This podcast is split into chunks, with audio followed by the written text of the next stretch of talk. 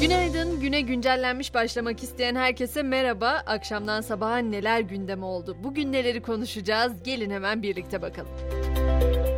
Her şeyden önce özellikle İstanbul'da yaşayanlar için evden çıkmadan hemen bir uyarıyla başlamak istiyorum. Meteoroloji bugün için 37 kente sarı kodlu uyarı yaptı. Bugün ve sonraki 5 gün için Marmara'da kuvvetli sağanak yağış bekleniyor. Bir uyarı da İstanbul Büyükşehir Belediyesi'nden var. O da İstanbul'da bugün öğle saatlerinden itibaren rüzgarın kuvvetlenerek fırtına şeklinde esmesi ve beraberinde de sağanak yağış geçişleri beklendiğini açıkladı. Güneydoğu, Doğu Anadolu ve Doğu Karadeniz bölgesi için de karla karışık yağmur uyarısı var. Havalar soğuyor. Evet kış kapıda, kış hatta kendini hissettirmeye de başladı ama bizim bir yandan da hissettiğimiz korku ve gerilim iklimi var.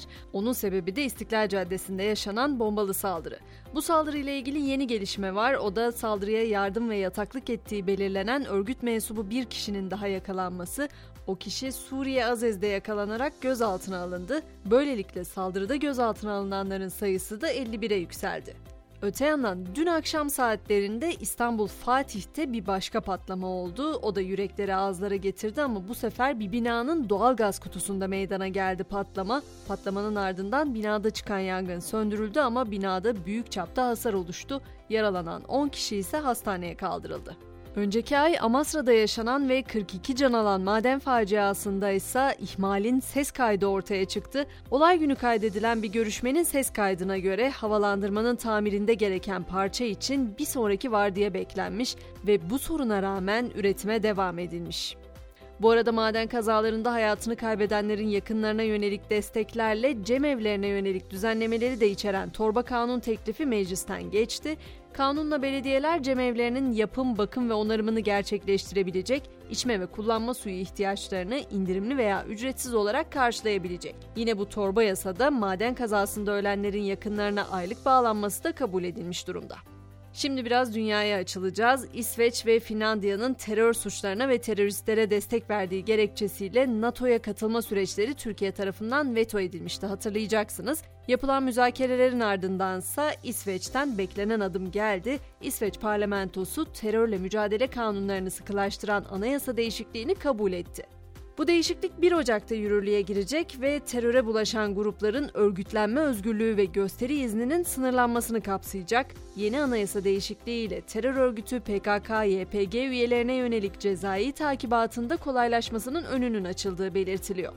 Hollanda'dansa değişik bir haber var. Ülkede gülme gazı yasaklanıyor. Nedir bu gülme gazı diyenler için onu da anlatmaya çalışayım. Gülme gazı yani azot oksit aslında genellikle çeşitli uyuşturucularla birlikte alındığından söz ediliyor ve özellikle festival, konser ve partilerde gençler tarafından yoğun bir şekilde kullanıldığı söyleniyor.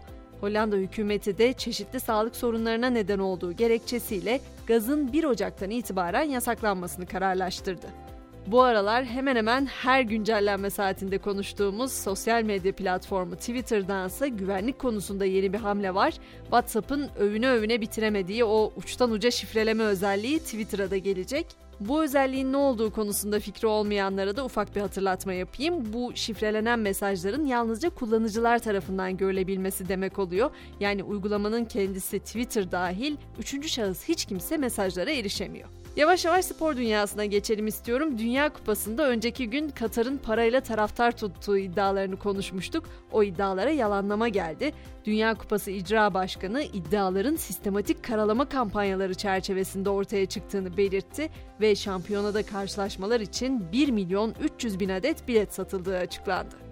Dünya Kupası tarihinin en unutulmaz olaylarından Tanrı'nın eli olarak adlandırılan goldeki topsa İngiltere'deki bir müzayedede rekor fiyata satıldı. 1986'da yaşanmıştı olay. Dünya Kupası'nda Diego Maradona'nın İngiltere ile oynanan maçta eliyle attığı goldeki meşhur top Londra'daki müzayedede tam 2 milyon sterline alıcı buldu. Maradona kadar efsane diyebileceğimiz bir isim Cristiano Ronaldo ise takımının gözünden düştü. Verdiği röportajdan sonra Manchester United'da istenmeyen adam ilan edilen Ronaldo, İngiliz kulübü tarafından adeta yok sayıldı. Kulüp Portekizli Yıldız'ın fotoğrafını stat duvarlarından sildi. Süper Lig ekibi Ümraniye Spor ise bu durumdan faydalanarak Ronaldo'ya talip oldu. Ronaldo'ya montajla Ümraniye Spor forması giydirildi ve bize gel burada hain yok ifadesine yer verildi. Bir de dün akşam Diyarbakır'da oynanan dostluk maçımız vardı biliyorsunuz. Türkiye İskoçya'yı o maçta 2-1 mağlup etti. Ay Yıldızlılar cumartesi günü de Gaziantep'te Çekya ile karşı karşıya gelecek. Bu akşamsa gözler potada olacak. Avrupa Ligi'nin 8. haftasında Anadolu Efes İspanya'nın Barcelona takımını konuk edecek. Bu mücadelenin başlama saatinin de 20.30 olacağını söyleyeyim ve Podi ile sabah güncellememizi burada noktalayalım. Akşam saatlerinde ben Gizem yine mikrofon başında olacağım ve bir yeni güncellenme saatinde tekrar buluşmayı bekleyeceğim. Şimdilik hoşçakalın.